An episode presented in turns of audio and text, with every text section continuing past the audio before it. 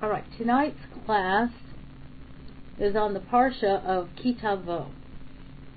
And last week's Parsha was Kitatse, which meant to go out, and this one is when you come in. Kind of interesting. And each one of these Parsha that we're in right now, since um, Tisha B'Av, has a Haftorah that is one of the seven Haftorot of consolation, the reading of the prophets. It is a consolation after the um, fast day of Tisha B'Av. Can everybody hear me okay? Yeah. So the Haftorah begins in Isaiah 60, and I want to, to read this before we ever begin with the Parsha, because there are some things that I want us to understand about the Parsha. I want us to kind of come to a new way of looking at Torah and a, and a new way of looking at the Parsha itself of Kitavo. So that's why I thought we would start with the Haftorah. And the Haftorah takes us to a view of the future. It's the, the hope of the redemption. so it's Isaiah 60. Arise, shine, for your light has come. The glory of the Lord has shone upon you. For behold, darkness shall cover the earth, and a gross darkness. The kingdoms and the Lord shall shine upon you, and his glory shall appear over you. And nations shall go by your light, and kings by the brilliance of your shine. Lift up your eyes all around and see. They all have gathered, they have come to you. Your sons shall come from afar, and your daughters shall be raised on their side. Then shall you see and be radiant, and your heart shall be startled and become enlarged, for the abundance of the west shall be turned over to you, the wealth of the nations that will come to you. A multitude of camels shall cover you, young camels of Midian and Ephah. All of them shall come from Sheba. Gold and frankincense shall they carry, and the praises of the Lord shall they report. All the sheep of Kedar shall be gathered to you. The rams of Nebaioth shall serve you. They shall be offered up with acceptance upon my altar, and I will glorify my glor- and I will glorify my glorious house. Who are these that fly like a cloud and like doves to their cotes? For the isles will hope for me, and the ships of Tarshish, as in the beginning, to bring your sons from afar, their silver and their gold with them, in the name of the Lord your God, and for the Holy One of Israel, for he has glorified you. And foreigners shall build your walls, and their kings will serve you. For in my wrath I struck you, and in my grace have I had mercy on you. And they shall open your gates always, day and night, they shall not be closed, to bring to you the wealth of the nations and their kings in procession. For the nation and the kingdom that shall not serve you shall perish, and the nations shall be destroyed. The glory of Lebanon shall come to you, box trees, firs, and cypresses together, to glorify the place of my sanctuary, and the place of my feet will I honor. The children of your oppressors shall go to you bent over, and those who despised you shall prostrate themselves at the soles of your feet, and they shall call you the city of the Lord, Zion of the Holy One of Israel. Instead of your being forsaken and hated without a passer-by. I will make you an everlasting pride, the joy of every generation. And you shall suck the milk of nations, and the breast of kings shall you shall suck. And you shall know that I am the Lord, your Savior and your Redeemer, the mighty one of Jacob. Instead of gold, of, instead of copper, I will bring gold. Instead of iron, I will bring silver. Instead of wood, copper, and instead of stones, iron and I will make your officers peace, and your rulers righteousness. Violence shall no longer be heard in your land, neither robbery nor destruction within your borders. And you shall call salvation your walls, and your gates praise. You shall no longer have the sun for light by day, and for brightness the moon shall not give you light, but the Lord shall be to you for an everlasting light, and your God for your glory. Your sun shall no longer set, neither shall your moon be gathered in, for the Lord shall be to you for an everlasting light, and the days of your mourning shall be completed. And your people, all of them righteous, shall inherit the land forever, the scion of my planting, the work of my hands, in which will I will glory. The smallest shall become a thousand, and the least a mighty nation. I am the Lord; in its time I will hasten it. So this is the Haftorah. This is the promise, the the view of the future. Just one moment. A little warm in the room. so many times we get depressed. We start thinking, wow, you know, things are so bad in the world and it looks like they're just getting worse all the time and we always hear bad news. But we can always go to the Torah, to the Haftorahs, and we can see what the end of the story is. The end of the book of, of Isaiah. These are the Haftorahs of consolation after Tisha B'Av. In Tisha B'Av, we were grieving the destruction of the temple, the destruction of Jerusalem. And in the Haftorahs here of Isaiah, the seven Haftorahs of consolation, it gives us the view that it is not the final word. The destruction is not the final word. That Hashem is going to bring it all to uh, uh, restoration. It's all, all going to be redeemed. And this is the Haftorah for the Parsha of this past Shabbat, Ki Tavo.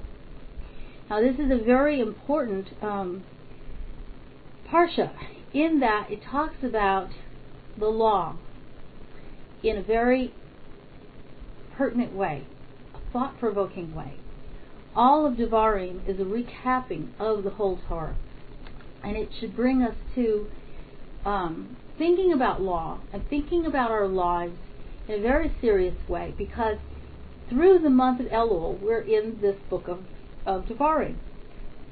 We're winding down the readings of the Torah as we're coming up to the end of the year and the beginning of the new year. And it should make us think. Think about our lives. Think about our commitments think about how we want our lives to go up a level. We're never going to be stagnant. We're never going to be in one place. We'll always either go up or go down by our choice of what we decide we're going to do, how we're going to serve Hashem. We're either going to go up or we're going to go down. It's like the ramp going up to the altar. It was a ramp. It wasn't stairs because on stairs you could stand still. But on a ramp, it's not so easy. You're either going to go backwards or you're going to go forward. So we're ascending. And Bezrat Hashem, with His help, we're going up. We're going up to the altar. So, in Ki Tavo, it brings us to these thoughts about what is law. This is the first thing I want us to think about. What is the law? And I want you to answer. What do you think? What do you think is the law? In a nutshell, just tell me what is the definition of the law of the Torah?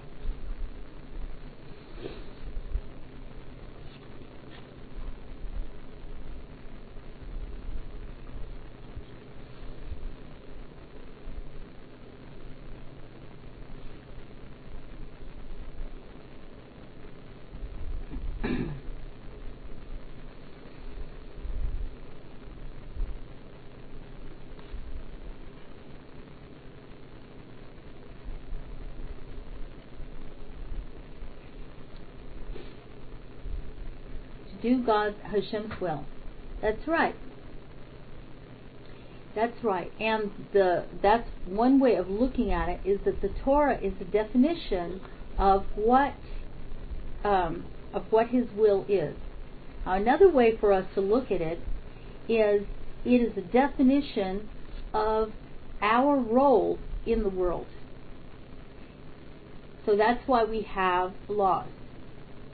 When we look at creation. We look at the earth. And the earth has law of gravity. It has to have a law of gravity in order to function properly. So that's a law that applies to the earth and to the planets, to all of our solar system, to all of the galaxies. They have to have a law of gravity, otherwise they would be running into each other and so on. And on our planet, we'd be flying off into space. There has to be law.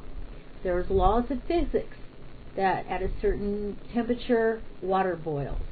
At a certain temperature, water freezes. So on and so forth. There are laws. And so when people think, I'm free from law, you hear this sometimes, I'm free from the law. That is the most ridiculous statement you could ever think to say. Nobody, not any creature in all of creation, is free of law. Because law defines each creature's purpose in creation. Each creature has law that is a definition of its parameters of being. This creature is going to be so big, he's going to weigh so much, he's going to have this kind of fur or skin or something, he's going to have arms or wings or feet, some kind of something. He's going to make a noise like a dog. He's going to bark. A cat is going to meow. This is a, this is his definition of being. That defines him. He's going to behave in a certain way. And we think about that. In the very first Parsha in Bereshit, when Adam was going to name the animals, he had to connect with that definition of that being. He had to connect with its essence of what Hashem had decreed for that being in order to give it a name. Like, for instance, the dog. He connected with its essence, that it would be an animal that would be man's best friend. It would be Kalev.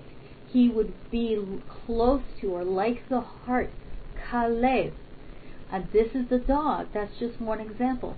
And we're told every single creature that Adam named. He named exactly like like that, connecting with its essence. So each creature had a purpose in creation, and it was defined by law of its being. And as this creature will fulfill his purpose in the world, he fulfills his purpose. This is what we call Shira. This is the song. Shira means song. And the song that it sings is just its being in the world, just fulfilling his purpose in the world. And so when we, as human beings, obey the Torah, which defines our parameters and defines our purpose in the world, our lives become Shira. They become praise to Hashem as we obey Him, as we do those things. And somehow in our world, in our we have this streak of rebellion where words like obey and judgment and those kind of words have negative connotations where they should not have ne- negative connotations. Because in when we're speaking of Hashem these things are really beautiful because they're the way that we connect with just like what you said Alan and Eileen Hashem's will which is his crown. We connect with the very, very highest part of Hashem by understanding, by studying His Torah, understanding those laws that define our purpose in the world. So, Ki Tavo, in a nutshell, talks about our purpose in the world, and it talks about what happens when we do fulfill our purpose, that we bring our down blessings. And when we don't fulfill that purpose, we draw down curses. And it's not reward and punishment. When we, we have a tendency to think in those terms, it's reward and punishment. But what we ought to be thinking is that it's more like the consequence of what happens. That when we do not obey Hashem, what happens is there is a discord. Instead of the Shira that comes from the, the harmonious um, symphony that comes from obeying Him, that there is a discord and it draws down a curse into the world. There's something that's a little off and it just does not flow with creation. And so those negative things come down into the world. So let's start. It is the 26th chapter of Devarim, starting with the first verse. It shall be, when you come to the land that God your God is giving you as an inheritance, and you have taken possession of it, and dwell in it, you shall take a section of the first, a selection of the first of all the fruits of the soil that you bring home from your land that God your God is giving you, and you shall put it in a basket and go to the place that God your God will choose to give as a habitation to his name. And you shall come to the priest who will be in those days, and say to him, I have given evidence this day to God your God that I have come to the land that God swore to our fathers to give us. And the priest shall take the basket from your hand and set it down before the altar of God your God.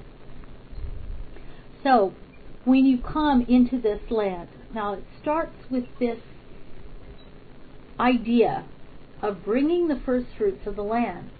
And this is something, it's, it's very important. It's something that is very significant here that we come and we bring these first fruits to Hashem. And when we do this as the people of Israel in the land of Israel, and by the way, we cannot, the people of Israel cannot do this outside the land.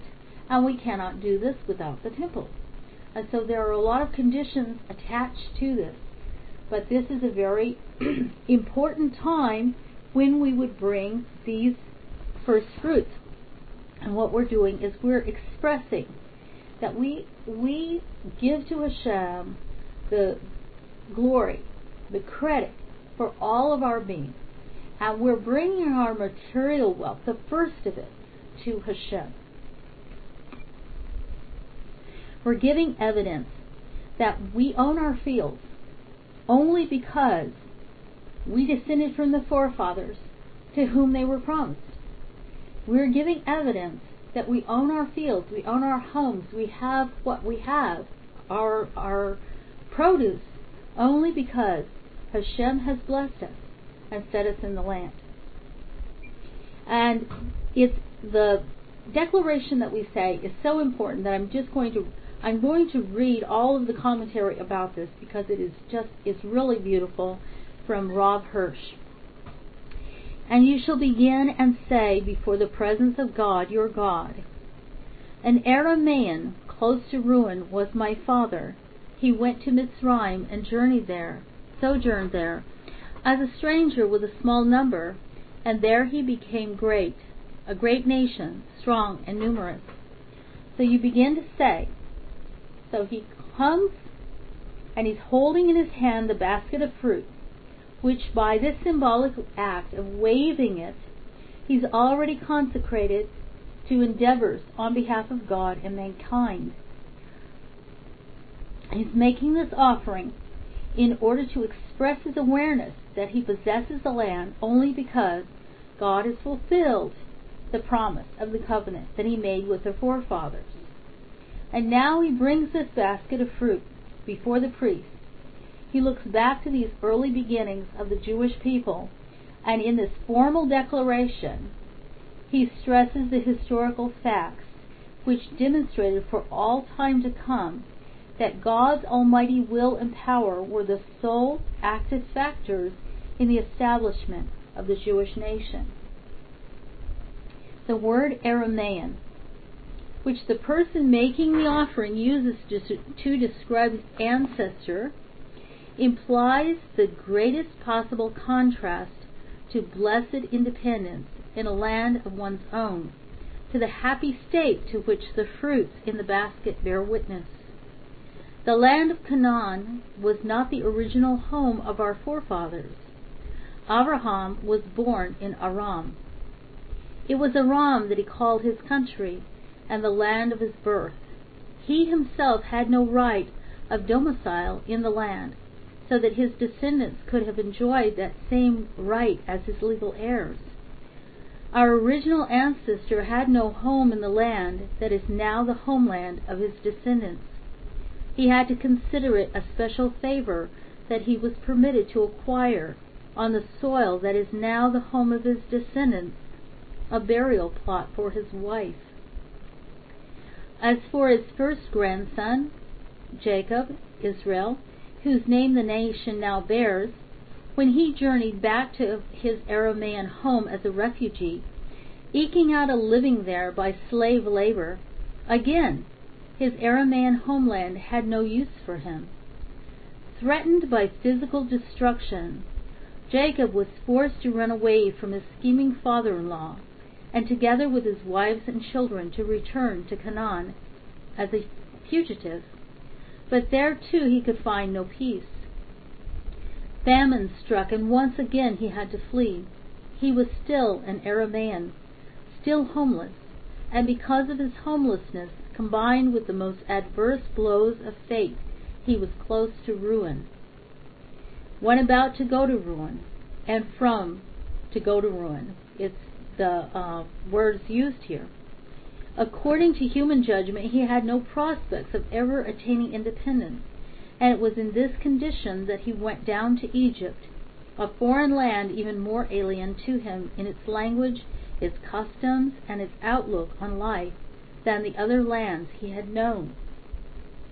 Their forefathers had been promised a future as an independent nation on the soil of Canaan, yet it was as a family without a future, with rights of domicile only in Aram, that Jacob's clan went to Egypt. An Aramaean close to ruin was my father, and the Haggadah adds, he was forced to do so in accordance with the instructions from God. According to human judgment, the migration of Jacob's family to Egypt was a move still further away from the realization of the future that had been promised to them.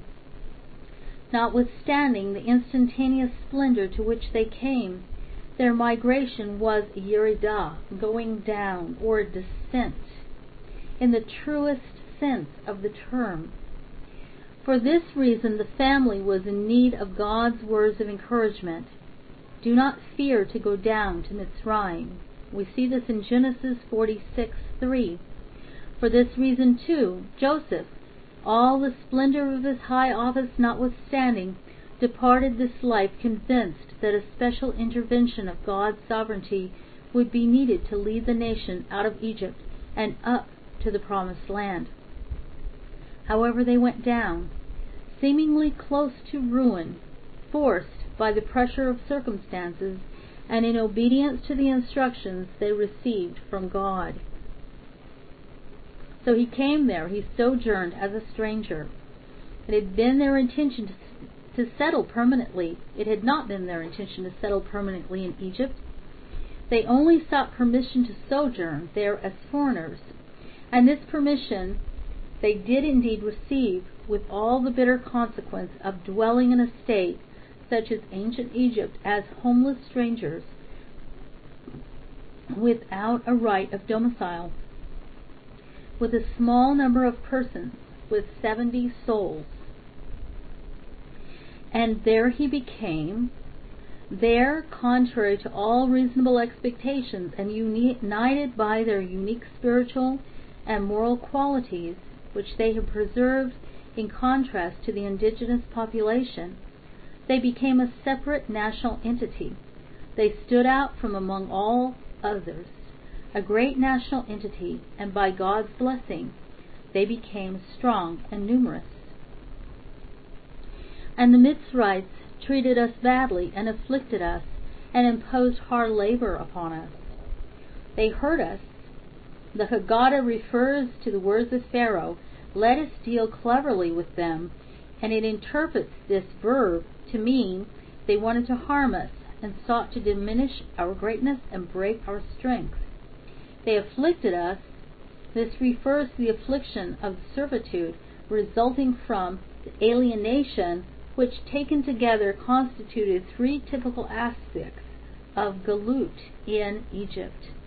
So that was the um, the servitude, the affliction, and the alienation were the three aspects of galut that were established for the first time in Egypt. So this is um, a memory that is brought about, brought up when we wave the first fruits.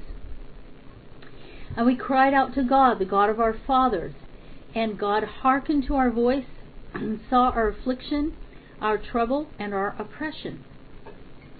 So we cried out refers to our affliction, the servitude to our trouble, and our oppression to the oppression and restrictions resulting from the alienation. And God brought us out from Mitzrayim with a strong hand, with an outstretched arm, with great awesomeness, with instructive signs and punishing miracles. God brought us out with a strong hand, a hand that was stronger than that of our taskmasters, and that burst the yoke of our servitude asunder. With an outstretched arm, this is an arm whose dominion extends over the lands of the world, which makes all men sojourners with equal rights upon this earth, with great awesomeness, which all those have cause to fear who misuse the power and impose affliction upon weaker fellow men.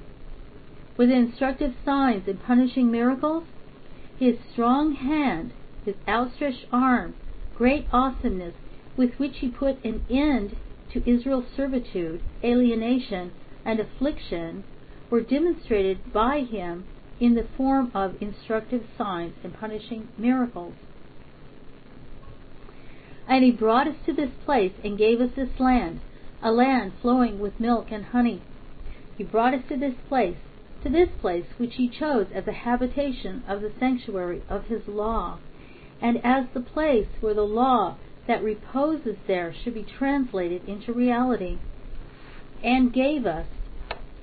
He gave us this blessed land that encircles the sanctuary of the law, whose possession at last gave us the home we never had before.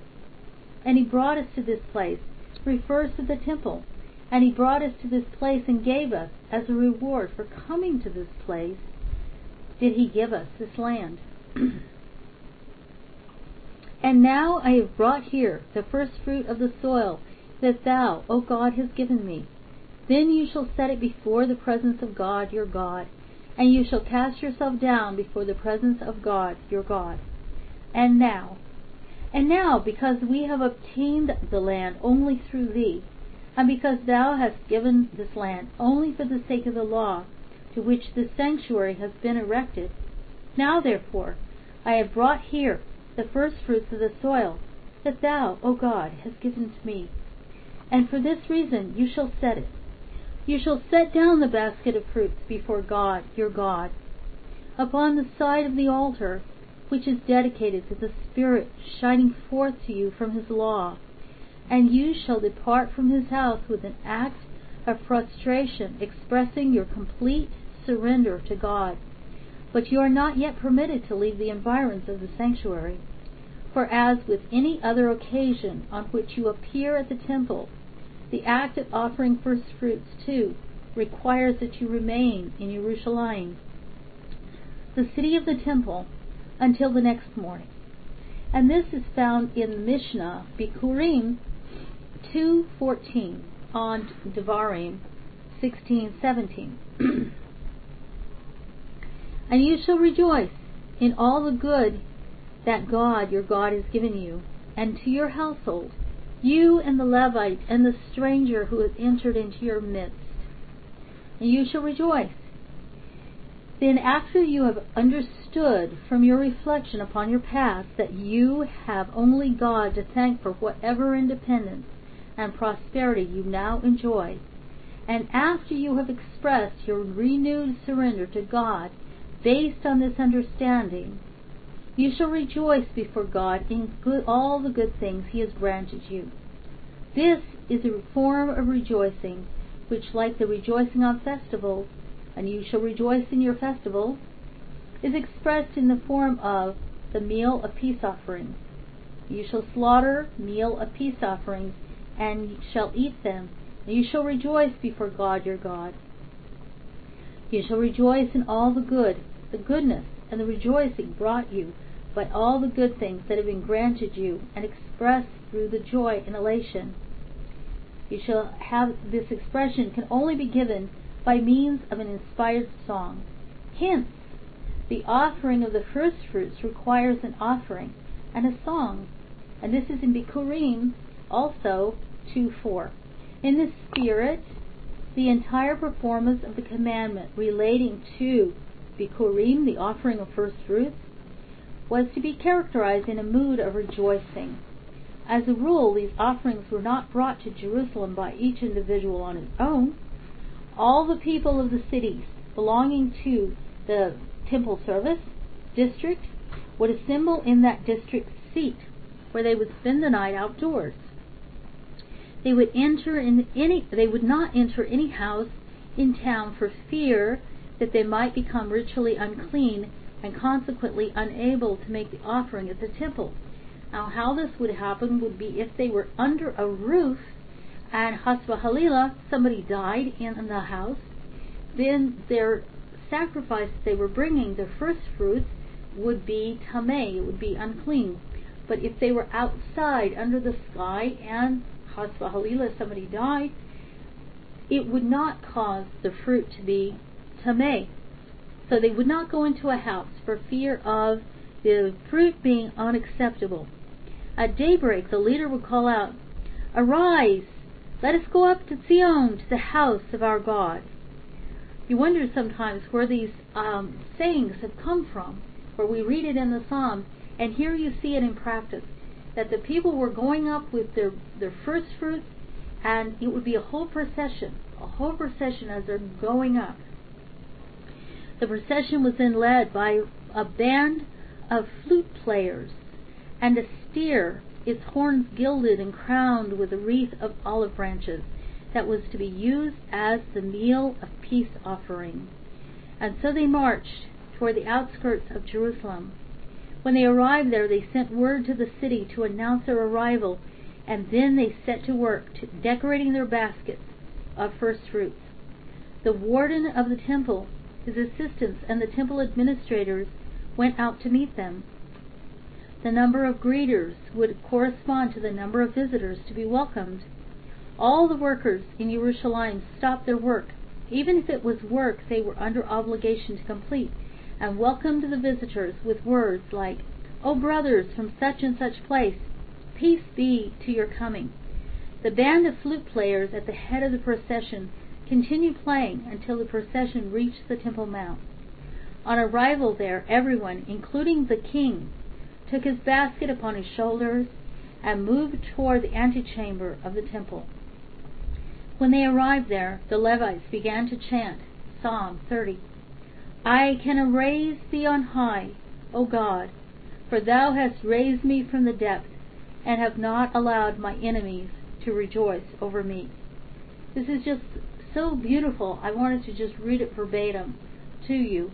And I want to add further that one, when the people would come from the Galilee, they would come down the Jordan Valley Road to come to, up to Jerusalem. And the sacrifices and the incense from the temple would waft, the smell, the smoke would waft down through the wadis. And it would go down, and I lived there. I lived on these mountains over the wadis. And so this was very special to me. I would hear these stories of how you could smell the incense from the temple going down through these wadis. And it would welcome these pilgrims who were going up to Yerushalayim with their sacrifice. And they would know that they were getting close because they could smell the incense of the temple. And I just, you know, when in 1992, when um, Vendyl found the incense from the temple in at Qumran, mean, we were just like, oh my goodness, thinking about those times, you know, thinking about those times when the incense, the, the smoke from the incense was so real because you could see it. You, you could you could see it right there. You could see where the Avtinas family had made it, and this was the incense of the temple that the people bringing their first fruits two times a year, going up as these pilgrims rejoicing in Hashem, could smell this incense coming down through the wadis. I mean, just imagine. You could just close your eyes and you could just imagine going to, to Jerusalem just like that to praise Hashem in such a special, special way. And uh, I mean, um, just excuse me, I just get a little emotional when I think about it because it was just, it takes me back to where it was all so real. Because I lived, you know, I was living right there.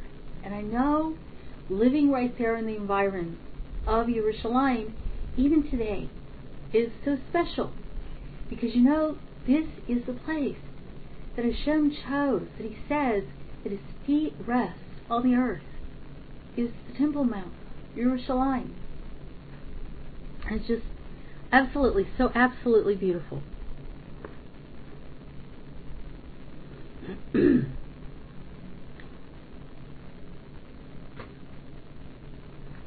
let me go back to where I, where I had stopped.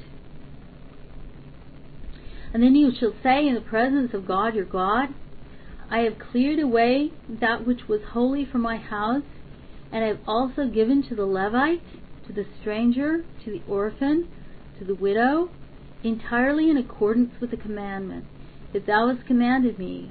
I have not transgressed any of thy commandments. And I have forgotten nothing. I have not eaten of it in my mourning. I have not consumed any of it in the state of uncleanness. I have used none of it for the dead. I have hearkened to the voice of God, my God. I have done entirely as thou hast commanded me. O direct thy examining look down from thy holy place from heaven, and bless thy people, Israel, and the soil that thou hast given us. It's very, very special that Hashem gave us these tithes. And, and why do we have these tithes? We see here that we were commanded to bring first fruits, the first of our fruits. Why? Did Hashem need to eat these things? Of course not. He, it, was it so important to bring the first fruits in order to feed the Kohanim? We could have fed the Kohanim with something else. But it was because of this ceremony to remind us of how we came to be in that land, that very, very special holy place that He gave to us, how He brought us from nothing to be in this place of holiness, of this very, very special place. How He brought us up from Mitzrayim, how we had experienced redemption that would be a picture of redemption to the whole world. So this declaration that we would say for the first fruits is a reminder, not just here's the first fruits and I'm being obedient, so here you go, but it's a reminder of the journey. It's a reminder of what brought us here. And those first fruits are meant to be exactly that. That we put Hashem first in our minds. That this obedience to Him is going to be first, the first thing we do. So then in the 15th, on through the 15th verse, he mentions the three the three tithes that are commanded. And it's very, very important that we understand the significance of these three tithes. The first tithe was the tithe um, there were three prescribed tithes and the first tithe, the importance of it was to cultivate our spirit, which was to be enlightened by the Torah. And then the second tithe was significant because it was about the care of our bodies and our moral purity. This is this was how each thing that Hashem had us bring physically was to stimulate within our souls a reminder of something very deep. And the third tithe is called the tithe of the poor, and it's to stimulate within us our care for the welfare of our fellow man, which we're to implement out of a feeling of devotion to our duty to Hashem and also to our fellow man. It's to stimulate this. It's to to rectify in us, to um, cause our souls to become in the image more and more in the image of Hashem.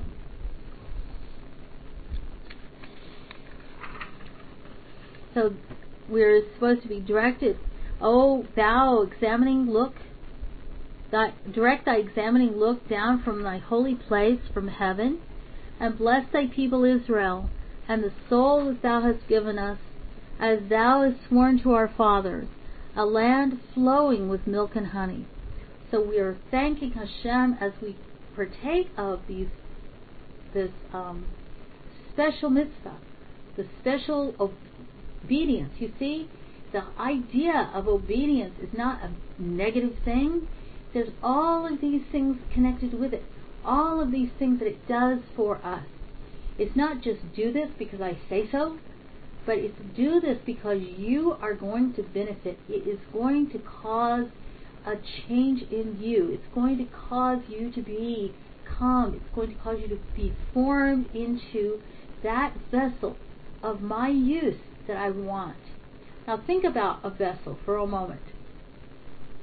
If we decide we need a vessel to cook soup, do we want to make a thimble? Of course not.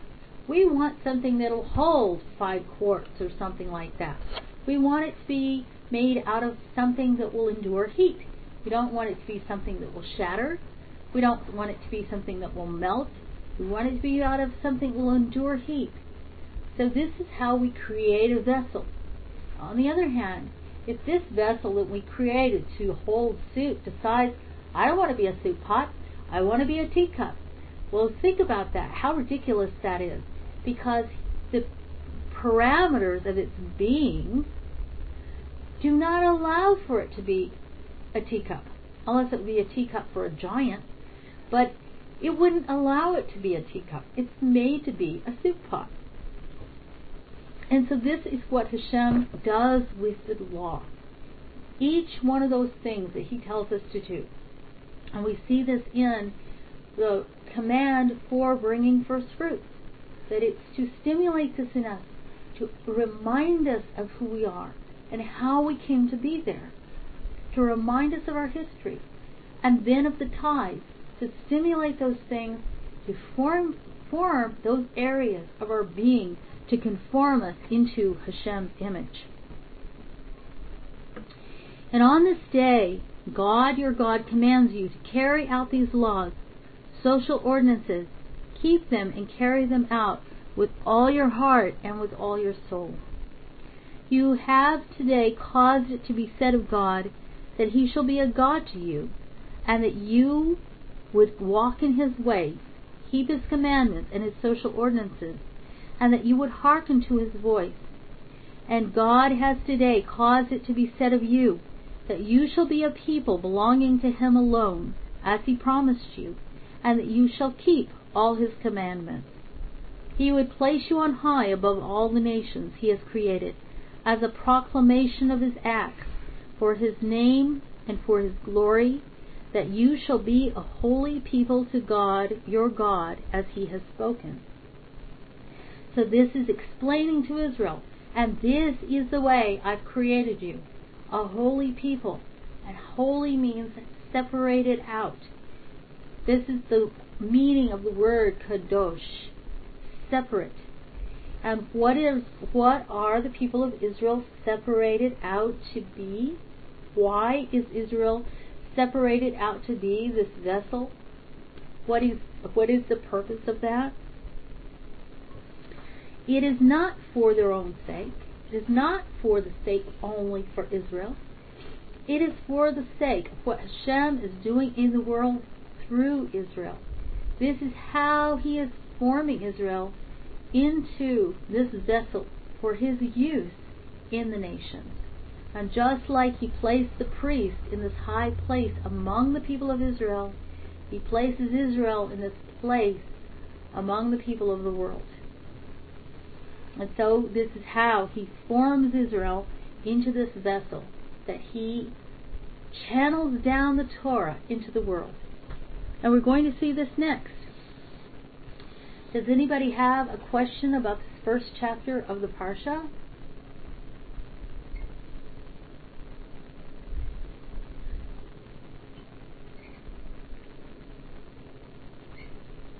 Okay. So now we're on chapter 27. And Moshe and the elders of Israel commanded the people, saying, It is now for you to keep the entire commandment that I am commanding you today. Therefore it shall be on the day when you will pass over the Jordan to the land that God your God is giving you, that you shall erect for yourself large stones and plaster them with lime.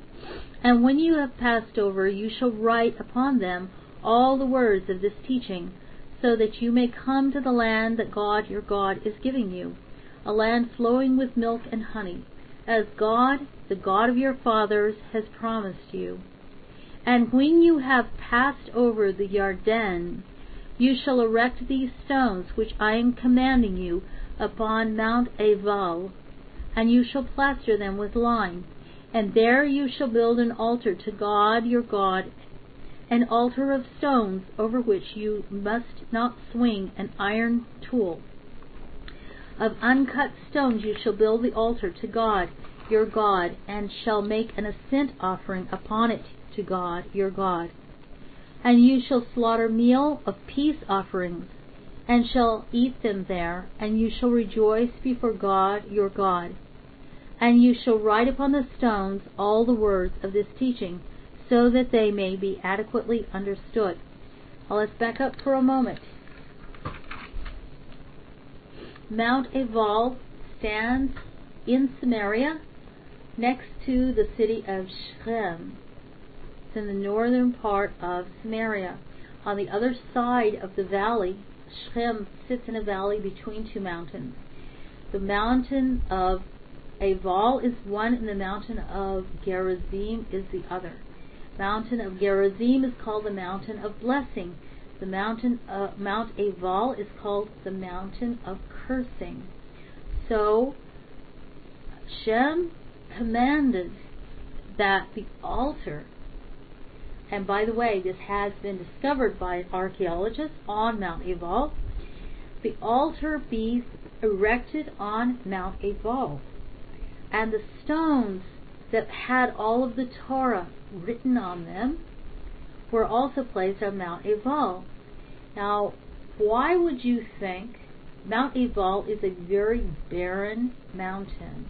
Mount Gerizim is very green and lush. So why would you think that Hashem would command that these, the altar and the stones be placed on Mount Ebal?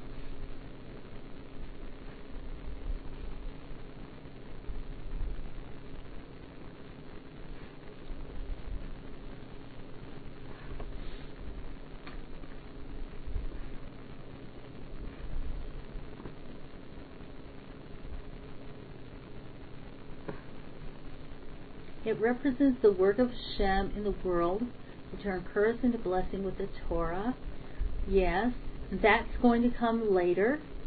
But it also it represents the fact that Hashem and the peoples following it, yes. It also represents the fact that observance of the law of God and elevation of our earthly affairs toward God are not dependent upon earthly conditions. Because this altar, where the people are going to make an ascent offering, which means a complete offering of the whole animal, it means this this is representative representative of complete surrender, total of my whole being. So it's made on Mount Aval, which is a barren mountain has no trees, no grass, it's barren, has very poor soil. And what it's saying is, you're following my law, and your complete surrender to me is not dependent upon earthly circumstances. Is not dependent upon if things are good. It's not dependent on anything in this world, like idolatry is usually connected with the tree or this particular rock that we're going to decorate with flowers or something like that, especially in biblical times. But Mount Ebal was barren of everything. So it's not in this beautiful place where I can just connect with nature. No, it was not, it, and that's what it was saying. Not connected to anything in this world. It is connecting you with Hashem. Totally with Hashem.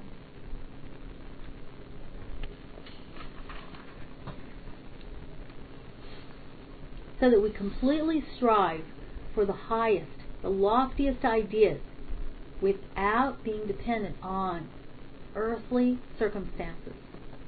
Does that make sense?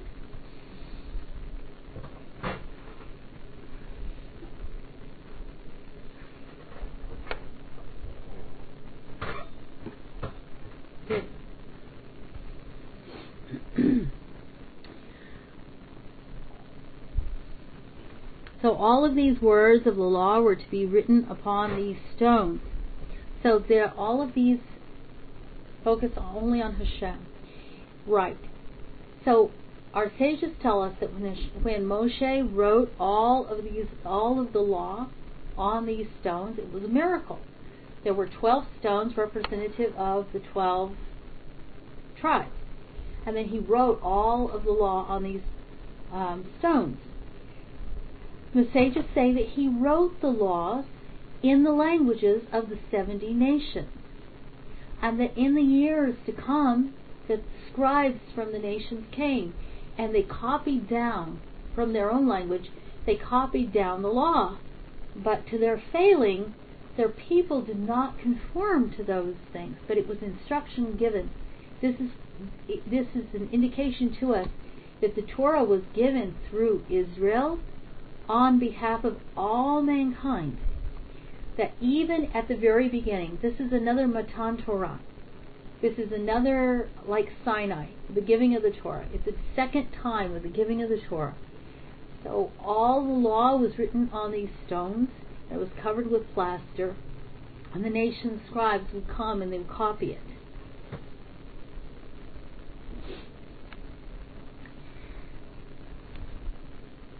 So that they could be adequately understood. Thereupon Moshe and the priests, the Levites, spoke to all of Israel, saying, Pay attention and hear, O Israel. On this day you have become a people to God, your God. Now therefore hearken to the voice of God, your God, and carry out his uniform system of commandments and his laws that I command you this day. Finally, Moshe commanded the people on that same day, saying, and he's telling them what they're going to do. And we read this where it happens in the book of Joshua because it's not happening here. He's saying this is what you're going to do. The, the following shall stand on Mount Gerizim to bless the people when you have passed over the Yarden. Shimon, Levi, Yehuda, Issachar, Yosef, and Benjamin. And the following shall stand for the curse on Mount Ebal. Ruvain, Gad, Asher, Zvulun, and Naphtali. And the Levites shall raise their voices and say, To every man in Israel with a raised voice. Now, when we read this, we read only cursed, but we understand that the Levites would stand in the middle of the of the mountain, and they would face toward Mount Ebal, and they would say, Cursed be, cursed is the man who makes a graven molten image, an abomination to God, the work of craftsmen's hands, and sets it up in secret. And all the people would raise their voices and say, Amen. And then they would turn to Mount Gerizim and say, they would say, Blessed is the man who does not make a graven image or molten, graven or molten image an abomination to God. And each one of these verses is understood that it would be the curse, curse it is, and then they would say, Blessed is the man who does not do this. So understand that when we read it. And cursed is he who slights his father and mother.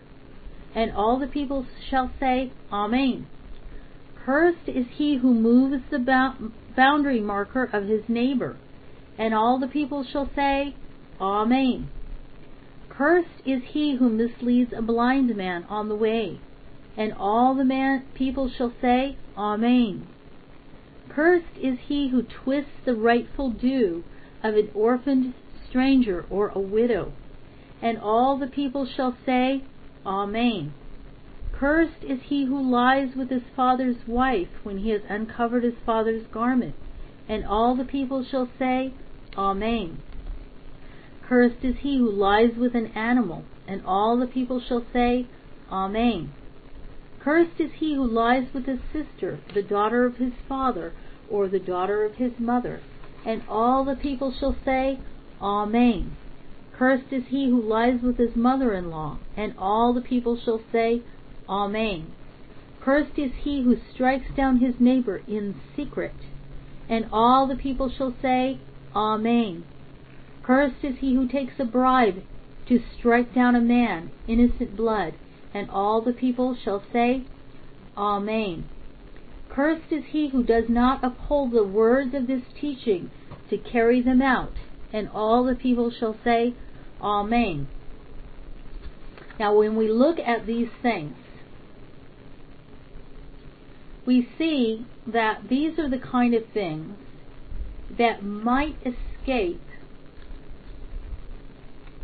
the scrutiny of a human court. These are the kind of things that could be done in secret. And a person could essentially get away with it. A person could commit idolatry in secret. He could move his neighbor's boundary and nobody would know. He could mislead a blind man and who would know? He could twist the, the rightful due of an orphan and who's going to speak up for him? He could do that in secret. He could commit sexual sins and do this secretly. He could get away with it. He could take a bribe and no one would know. And so these are the things that could escape the scrutiny of a human court. But what Hashem is saying to the people is, it will not escape the scrutiny of the heavenly court. And you will draw a curse into the world if you do these things. By the same token, and this is why the um, the midrash says that the priests turn to the other mountain, and with each statement, they would turn it to the positive. They would say, "Blessed is the man who does not do this." They would turn it to the positive because, by the same token, the person who does not do that, the person who refrains from doing those things, and maybe it's a temptation, but he still refrains from doing those things, draws down into the world blessing. So what he's saying is this is is the curses are a description of how a person is not supposed to act. This is a description of what is not normal to a righteous person. And he draws a curse into creation if he does it. And by this we see how we're all connected. How all of creation, all of the nation of Israel, all of creation is connected. That any time we break the law of Hashem, we cause a discord. We cause something to be broken in creation. And it hurts not just ourselves, and this is what the point is that you're going to draw a curse into the world. It isn't just going to hurt you and it, it's nobody else's business. It doesn't work like that. Sin doesn't work that way. Sin draws down damage. It causes damage in the world. So when you commit a sin, even in secret, this is what the Torah is saying. Even if you commit a sin in secret, you are causing damage to all of creation.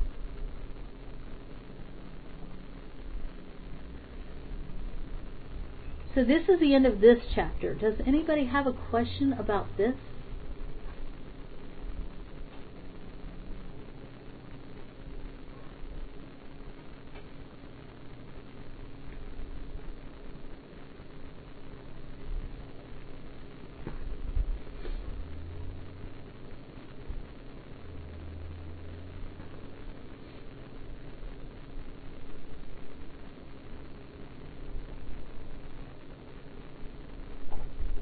Not yet.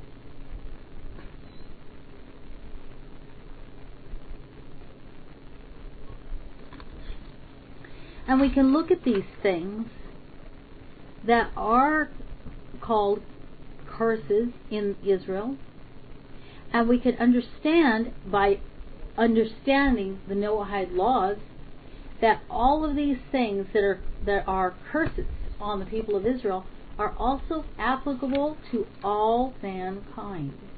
That for every person, if they do these things, it will draw a curse into the world. These laws here, these things, are not only for the people of Israel, they're for all mankind.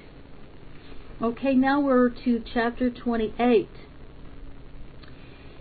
And we have to understand something too that when Hashem gave the law to Israel, and he said, And if you will follow my law, and you will do these things, and you will abide by what I have said, all these blessings will come upon you.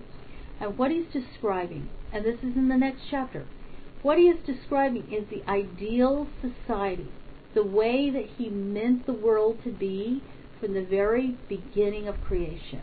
Without sin, this is what the world would look like. This is the ideal. And so, after the fall of man, it wasn't going to be the entire world. But here he has Israel. And Israel is, here you have a chance. Draw redemption down into the world. And this is what it looks like. This is the, what the blessing drawn into the world looks like. And from Israel will flow out to all the world so that all the world can come into that perfection that was meant to be from the time of creation. So, verse 1 And it will come to pass, if you will hearken, hearken ever more earnestly to the voice of God your God, punctuously to carry out all his commandments that I command you today. God, your God, will set you on high, high above the nations of the earth all these blessings will come upon you and overtake you if you will hearken to the voice of God, your God. Blessed will you be in the city, and blessed will you be in the field. Blessed will be the fruit of your body, and the fruit of your soil, and the fruit of your livestock, the litter of your cattle, and the riches of your sheep. Blessed will be your basket and your kneading trough. Blessed will you be when you come in, and blessed will you be when you go out. God will deliver your enemies that rise up against you, beaten before you. They will march against you upon one road, and they will flee before you upon seven roads. God will command the blessing with you in your storehouses and in everything to which you put your hand, and he will bless you in the land that God your God is giving you. Thus will God raise you up for himself as a holy nation, as he swore to you, if you will keep the commandments of God your God and walk in his ways. And all the peoples of the earth will see that the name of God is called upon you, and they will be afraid of you. God will mark you out for goodness in the fruit of your body and in the fruit of your livestock, in the fruit of your soil, upon the soil that God has sworn to your fathers to give you. And what he's saying when he's saying that all of the nations will be afraid of you all the nations will be afraid to attack you. They won't be saying, oh, Israel, where is your God? Because it will be obvious, obvious from the blessing. God will open to you his best treasure, the heaven, to give to you the rain of your land in its season, and to bless all the work of your hand. You will lend to many nations, but you will not borrow. God will make you the head and not the tail You will be above and not below. If you will hearken to the commandments of God, your God, which I command you today, to keep them and to carry them out, and if you will not turn aside from all the words which I command you today, neither to the right or to the left, to follow other gods to serve them. But it shall come to pass, if you will not hearken to the voice of God your God, to carry out punctuously all his commandments and his laws that I command you today, then all these curses will come upon you and overtake you. And so as we have seen with when we first read the curses, how it also had blessings corresponding to it, here we see the blessing and there is a corresponding curse that goes with it. If you do these things, you will be blessed. If you do not do these things, these curses will come upon you. Cursed will you be in the city, and cursed will you be in the field. Cursed will be your basket and your kneading troughs. Cursed will be the fruit of your body and the fruit of your soil, the litter of your livestock and the riches of your sheep. Cursed will you be when you come in, and cursed will you be when you go out. God will unleash against you the curse, restlessness, and the feeling of guilt in everything to which you put your hand, so that you will be destroyed and perish quickly because of the wickedness of your doings, in that you have forsaken me. God will make the pestilence cling to you until he wipes you out from the soil to which you are now coming to take possession of it. God will strike you with consumption and with the heat of fever, with inflammation, with parchedness, and with the drying up of the sap, with the wasting away, and with cholera. These will pursue you until you perish. Your heavens that you that are above will your head will be brass, and the earth that is beneath you will be iron. God will give the rainfall of your land in the form of dust and earth. It will come down upon you from heaven until you are destroyed. God will cause you to be beaten before your enemies. You will march against him upon one road, and you will flee before him upon seven roads, so that you will become a horror to all the nations of the earth. A horror, or as the prophet said, a byword, so that people curse by your name. The corpse, your corpse shall remain as food for all the fowl of the heaven and the beasts of the earth, and there will be no one to frighten them away. God will strike you with the boils of Mitzrayim, with the hemorrhoids, with oozing and dry scabs of which he cannot be cured. God will strike you with insanity, and with blindness, and with mental confusion. You will grope about at noontime as the blind man gropes in the darkness, and you will not carry your ways to a successful conclusion. You will only be cheated and robbed all the time, and there will be no one to help you.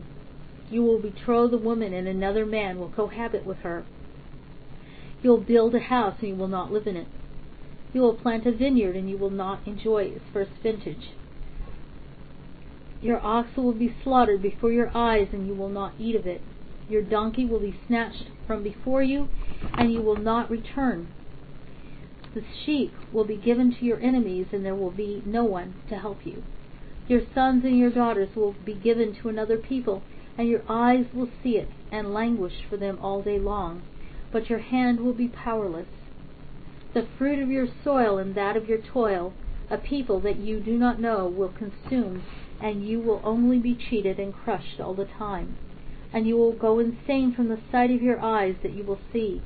God will strike you with evil boils on your knees and thighs, of which you cannot be cured, from the sole of your foot to the crown of your head. God will lead you and your king, whom you will set above yourself, to a nation neither you nor your fathers have known, and there you will serve other gods of wood and stone. But you will become a desolation, as an example and an object lesson among all the peoples to which God will lead you. You will take much seed out to the field, and you will bring little back, because the locusts will pick it off. You will plant vineyards and work hard to cultivate them, but you will not drink the wine, nor gather the grapes, because the worms will eat it. You will have olive trees throughout your territory, but you will not anoint yourself with oil, because your olive tree will cast off its fruit. You will beget sons and daughters, they will not remain yours, because they will go into captivity. All your trees and the fruit of your soil will be possessed entirely by a swarm of locusts. The stranger that dwells in your midst will rise higher and higher above you, and you will descend lower and lower. He will lend to you, but you will have nothing to lend to him. He will be the head, and you will be the tail. And all these curses will come upon you and pursue you and overtake you until you are destroyed, because you did not hearken to the voice of God your God, to keep his commandments and his laws that he commanded you. And so they shall be upon you as a sign and as an instructive wonder upon your descendants forever. I remember in the beginning with the Bikurim, with the first fruits, how we said this declaration that the plagues that came upon Egypt were exactly this a sign and an instructive wonder. So here it is again. And since, and this is an instructive wonder to us, is the curse if we do not obey the commandment of Hashem. Since you did not serve God your God with joy and with gladness of heart, by reason of abundance in all things, therefore you will serve your enemies, whom God will send against you in hunger and in thirst, in nakedness and in want of all things, and he will place a yoke of iron upon your neck until he has destroyed you.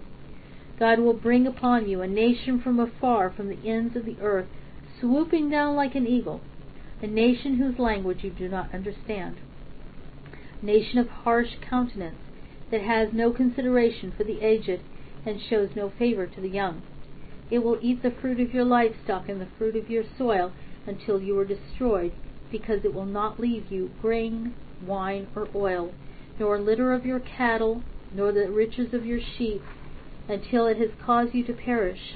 It will lay siege to all your gates until your high and fortified walls, in which you put your trust, will come down throughout your land.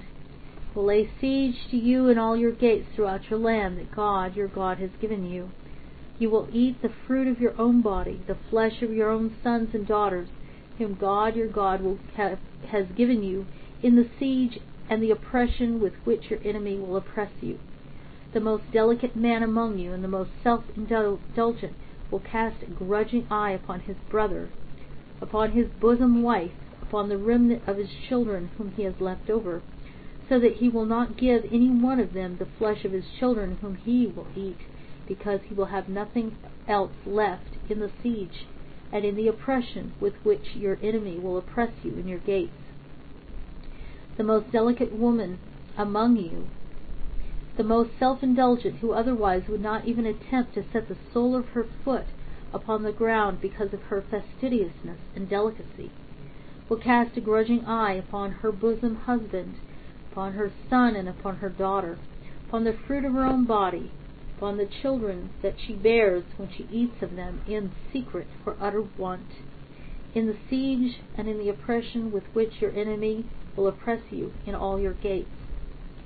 If you will not be careful to carry out the words of this teaching that are written in this book, to fear this name which is to be honored and feared, the name of God your God. God your God will make your plagues and the plagues of your descendants wondrous sufferings great and enduring, sicknesses evil and enduring. He will bring back upon you all the sicknesses of Mitzrayim that you dreaded, and they cling to you also every illness and every plague that is not written down in the book of teaching will God bring upon you until you are destroyed. And you will be left only few in number, instead of being as you were, like the stars of heaven in the multitude, because you did not hearken to the voice of God, your God. And it will come to pass that even as God rejoiced over you in to do good, to do you good and to multiply you, so will God rejoice over you to cause you to perish and to destroy you, and you will be snatched from the land to which you are now going, to take possession of it. And God will scatter you among all the peoples, from one end of the earth to the other end of the earth, and there you will serve other gods, whom neither you nor your fathers have known, wood and stone. And among these nations you will find no peace, and there will be no place for rest for the sole of your foot. There God will give you a heart full of trembling and languishing of the eyes and grieving of the soul. Your life will always hover in the balance. You will be in terror day and night, and you will have no faith in your life. In the morning you will say, Would that it were evening, and in the evening you will say, Would that it were morning, because of the terror of your heart that will fill you, and because of the sight of your eyes that you will see. Indeed, God will cause you to return to Mitzrayim in ships in the manner of which I said to you, so that you will never see it again. You will there offer yourselves for sale as manservants and maidservants to your enemies, but there will be no purchaser. These are the words of the covenant which God commanded Moshe to establish with the sons of Israel in the land of Moab, beside the covenant which he had established with them at Horeb. So this is the end of this chapter and it's you know it's very graphic. All of the curses that come about, and when we read this, we are tempted to think. We're tempted to look at this in a way to say, well, that's punishment. That's God saying, and if you don't do what I say, I'm going to smash you. I'm going to bring all these terrible things on you. But let's look at it in a different way. Let's look at it in a way that is saying what Hashem is saying is that this is a prescription. This is the prescription, this is the, the definition of the blessing, is a definition of redemption. Keeping my laws is a definition of your role in the world. And if you step out of that definition, if you choose something else to be something other than I created you to be, this is going to be the result. It's not that Hashem says that I'm going to smash you down. That's not it. What he's saying is if you step out of these parameters, it's a warning. This is what's going to happen. Here is going to be the result. If you are not keeping my law, there will be no fear among your enemies to come and attack you. There will be nothing to keep them away if you are not keeping my law. He's telling the people, individually first and then as a nation, what is the result? What is the consequence of breaking his law? And this is instructive for all of us that he gives us it's not just a choice of here's here's what will happen if you're good and here's what's going to happen if you're bad. That's a very simplistic way of seeing it. But it's but rather is, is telling us that if we obey his laws, if we do what he is saying is the right thing to do, then we are behaving in a way that he created us to behave. It's like the dog is um, being best man's best friend. And so this man loves this dog because he's being man's best friend, which is what he was created to be. But what if he decides that he doesn't want to be man's best friend? He wants to be a wolf. He's a dog, but he decides he wants to be a wolf. Or he wants to be, you know, a cat. And he wants to be aloof. He's not going to have the same benefit. Okay, that's a pretty poor example. But it's really very, very serious that we, we really connect with what, what the Torah is telling us. Very serious that when we read blessings and cursings, that we understand that he's telling us first a list of things that are done in private, and not only the things that are done in private, but also the condition of the heart. When he says, Cursed is the man who does these things, think about it. He says, Cursed is the man who makes a graven image. Not only that, but a man who secretly desires it, who secretly thinks, oh, that sounds attractive, that sounds like something. He's talking about the condition of his soul. He says, Cursed is he who slights his father or mother. Well, this is something that he doesn't have to do overtly. He can think, just think, oh, they just get on my nerves so much. You know, and he never has to say a word, but it's a condition of his heart. And he's saying that this condition, this attitude, this countenance that we have is demonstrating the condition of our soul. And so this is instructive. These curses that we read, and we can read with it a blessing, is instructive. These things are, are connected. And this is instructive to how we want our soul to be conformed. Conformed to the image of Hashem. He said, This is the way you ought to be. This is the way you're not supposed to be. And by the opposite, this is the way you ought to be. And if you commit these cursed, cursed things, even in your heart, even in secret, even in your thoughts, this demonstrates your countenance of your soul, and you're going to be drawing down curses into the world. Even if you haven't actually done anything, if you even have these desires to do this, or if you haven't, even if nobody has known you've done it, you do it in secret. And he makes that point here and sets it up in secret. Even if you, nobody knows, you're drawing a curse into the world. And so then in the very next uh, chapter, two chapters, well, the very next chapter, after he tells you the beautiful picture of the of how the world will look if only you live these ways, if your soul is conformed into the image of Hashem, in the way that He made you, the way He formed you, so that you can be that vessel that He pours His light into the world through.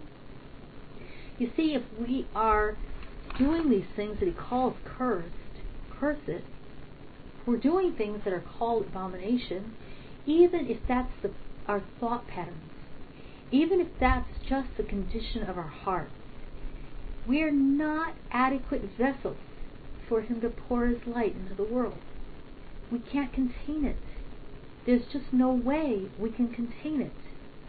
And by that token, by, by His light not being able to come into the world, a curse comes into the world by the absence of Hashem's light. And that is what He's telling us. He does not want these curses to be in the world. But in order for them not to be in the world, in order for there to be blessing instead, there has to be His light. And what is His light? It is the Torah. The Torah, the words, the instructions, all of these things are only the garments of the Torah. It's only the way we perceive the Torah. The actual, literal, what is the Torah? It is the light, the, the essence of Hashem Himself. And this is what He's calling us to be, is to be vessels, conform ourselves, our souls, so that we can be vessels that can be sturdy enough, can be made of the substance, not like the shattering glass on the fire, but can be made of substance that can withstand His light coming through us into the world. And by that, blessing comes into the world. And this is what he's telling. This is his will. And by that we connect with his will. The crown of Hashem, the highest, highest place of Hashem, we connect with and and we're able to channel down that light of his will into the world. And this is the covenant. These are the words of the covenant. So the very last part of the Parsha, I'm going to quickly read it. Moshe called to all of them, Israel, and said to them, You have seen all that God did before your eyes in the land of Mitzrayim, to Pharaoh and to all his servants, and to all his land. The great acts of proof that your eyes have seen, those great signs and instructive miracles but with all this, God did not give you a heart to recognize, or eyes to see, or ears to hear, to this day. Then I led you for forty years in the wilderness. Your clothes did not wear out on you. Your shoes did not wear out upon your foot. Here's where we see it in the written Torah that the clothes and their shoes were miraculously preserved for 40 years. You neither ate bread nor drank wine and strong drink so that you might know that Ani Adonai is your God.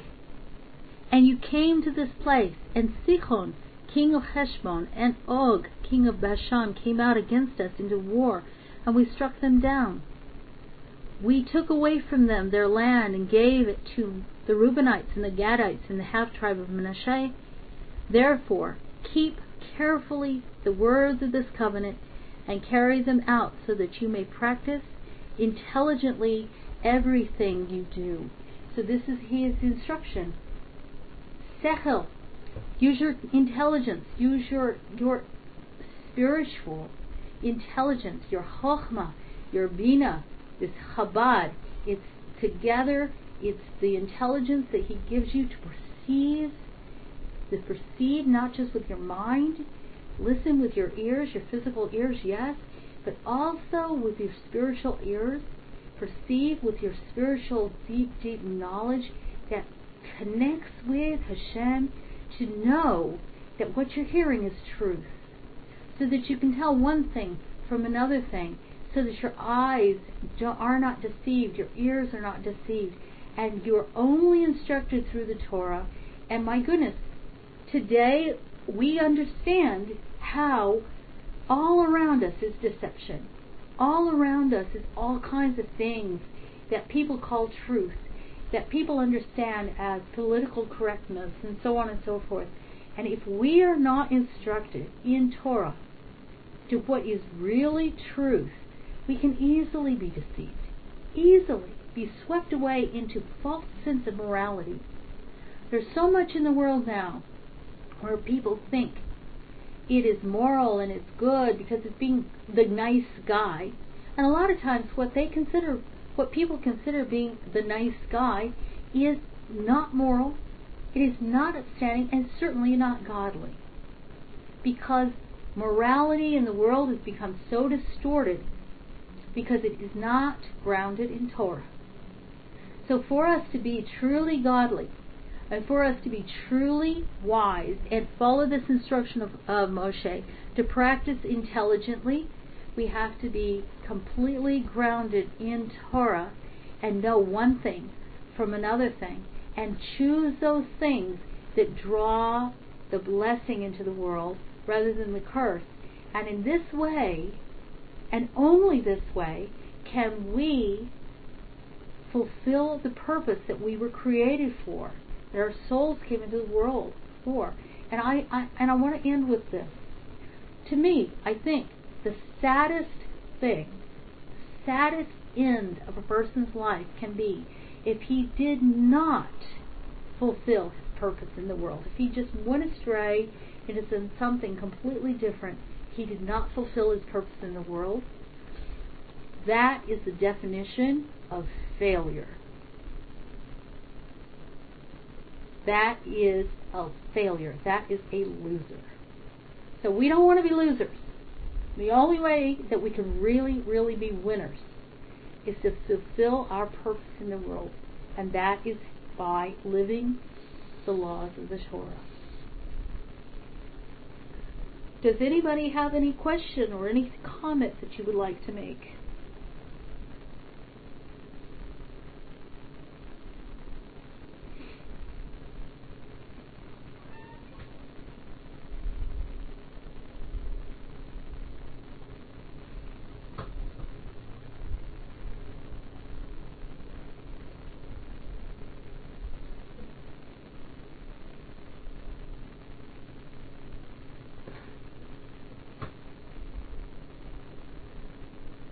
Still absorbing things? Okay, good. Good.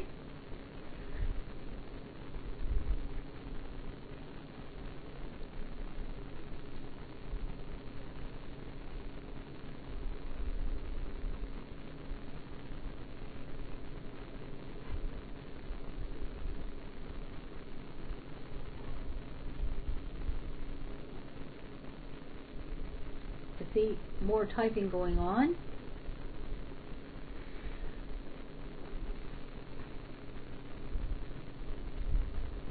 Now, the Shabbat after this coming Shabbat is Rosh Hashanah. It's the beginning of the new year.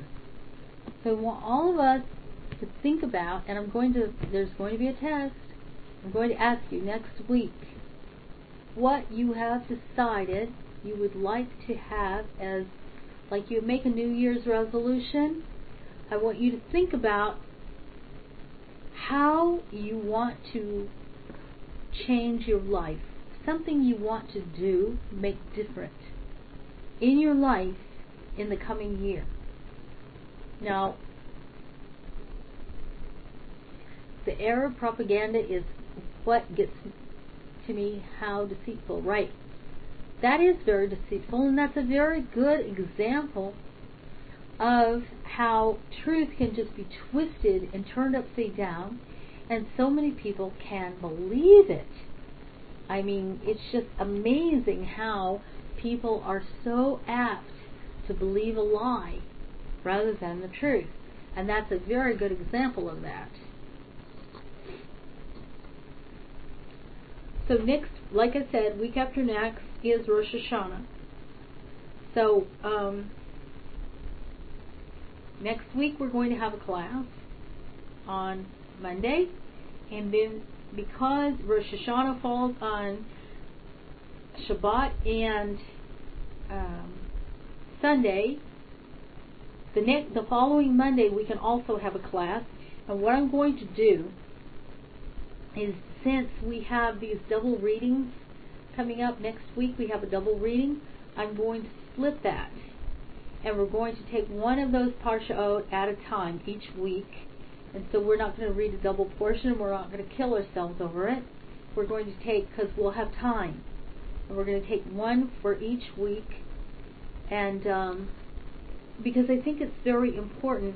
And if possible, I want us to completely like the very last part of the Torah, the very last parsha of the Torah is the vision of, of Moshe.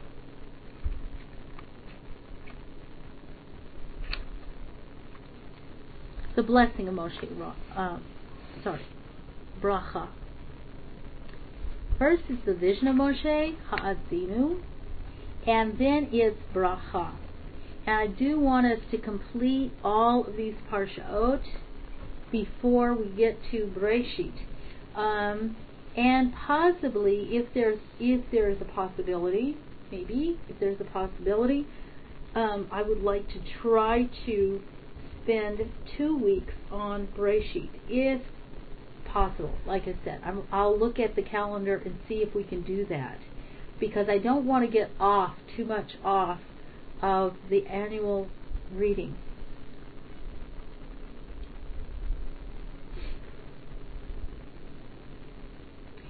And another thing I would like to add is that next, when we do start the cycle over again, we're going to be doing it a little bit differently. Um, and that's why I would like to break Bereshit into two parts. Because what I want to do in the coming cycles, now some of you were in my class in the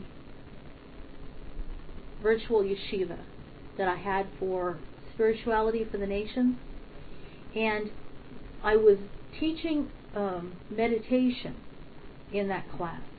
So what I wanted to do in the coming weeks after when we start the the Torah Parshas over again, when we start with Breshit again, is that each week what we're going to do is we're going to incorporate into the Torah meditation and prayers where we're going to be taking the Parsha, we're going to be taking the Torah itself and turning turning it into a prayer. Because I want us to be able to incorporate these things into our lives in more than just an intellectual way, but to make it very, very deep, where it comes into our souls and it really transforms our lives. This class is not just for intellectual learning. I want it to really be life changing, where it's really conforming our souls to be those vessels of Hashem in the world. So we're going to do a little bit of a few things. And another thing I want to I want to emphasize again that I would like us to do um, is I would like everybody to get a notebook, a large three ring binder, and I want you to get um, like tabs to make a divider for each parsha of the year of the week. And in that you can put like the highlights of the parsha of what the parsha is about on the first page.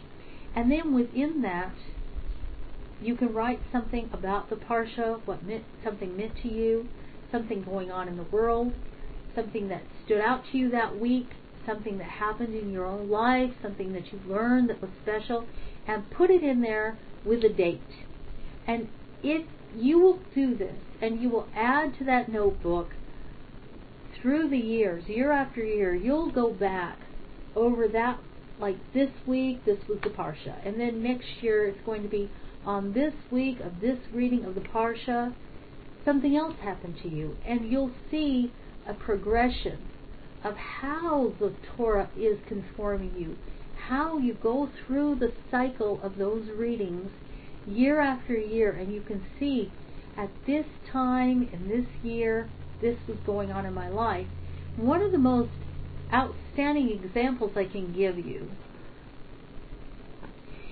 one that you're going to remember, is Parshat Ra'eh. Where were you last year during Parshat Ra'eh? And I'll give you a hint. Katrina hit the United States. So think about it. We were reading Parshat Ra'eh, and Katrina hit the United States. For me, that had a lot of significance, and I wrote a whole piece about that during that time, right after that happened. All the significance of what had happened with the with the dismantlement of Gaza, and then Katrina hit the United States, and the parsha was Ra'eh. And what does Ra'eh mean? It means see. And during the parsha where it says see, the eye of the hurricane hit the United States. That was pretty significant, and that was 2005. So just like that.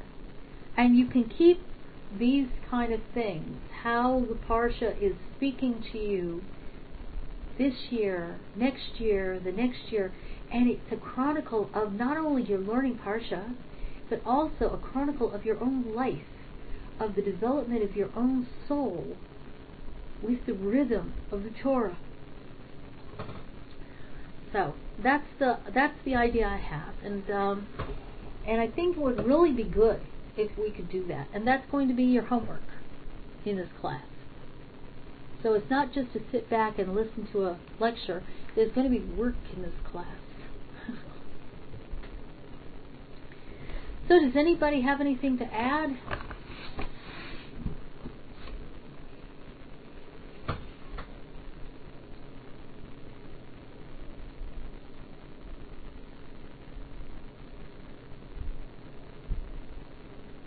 Thank you. Thank you, Catherine and Dale.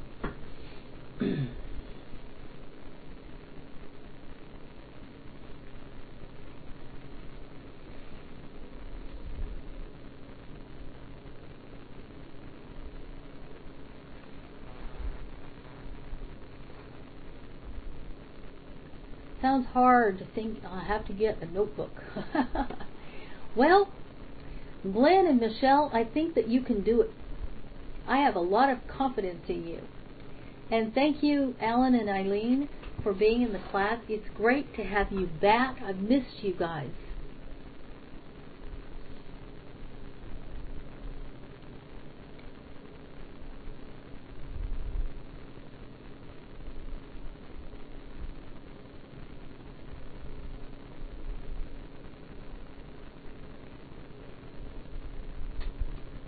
Thank you. Thank you, Glenn and Michelle.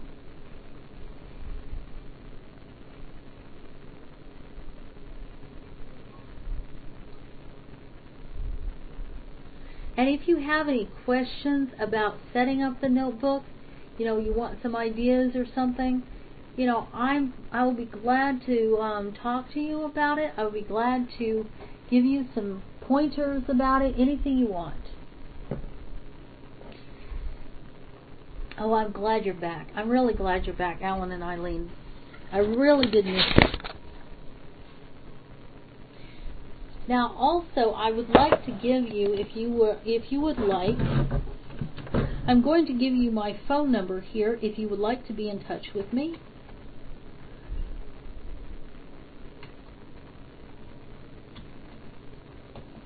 Um, if you would like to speak with me at any time, well, I do work, but in the evenings I'm home. And of course, on Monday nights I'm teaching this class. But I expect that you're going to be here too.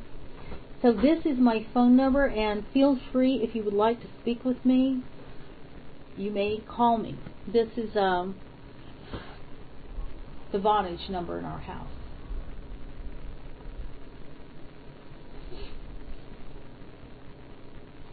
And I think everybody has my email address, but I'm going to give it to you again anyway. That's my email address. Okay, great. Uh, so if you would like to speak with me, feel free. I welcome your call. And if you want to email me anytime, ask a question, feel free. I look forward to um, being in touch with you. So I think we're going to end tonight a little bit early if nobody has any more questions or comments.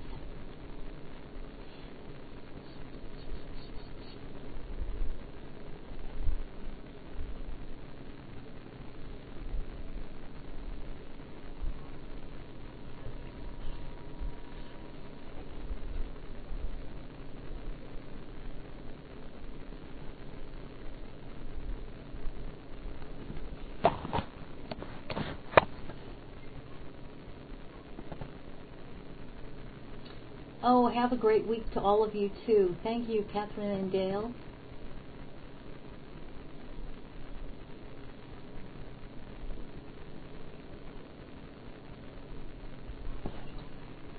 Shalom, shalom, and have a good night.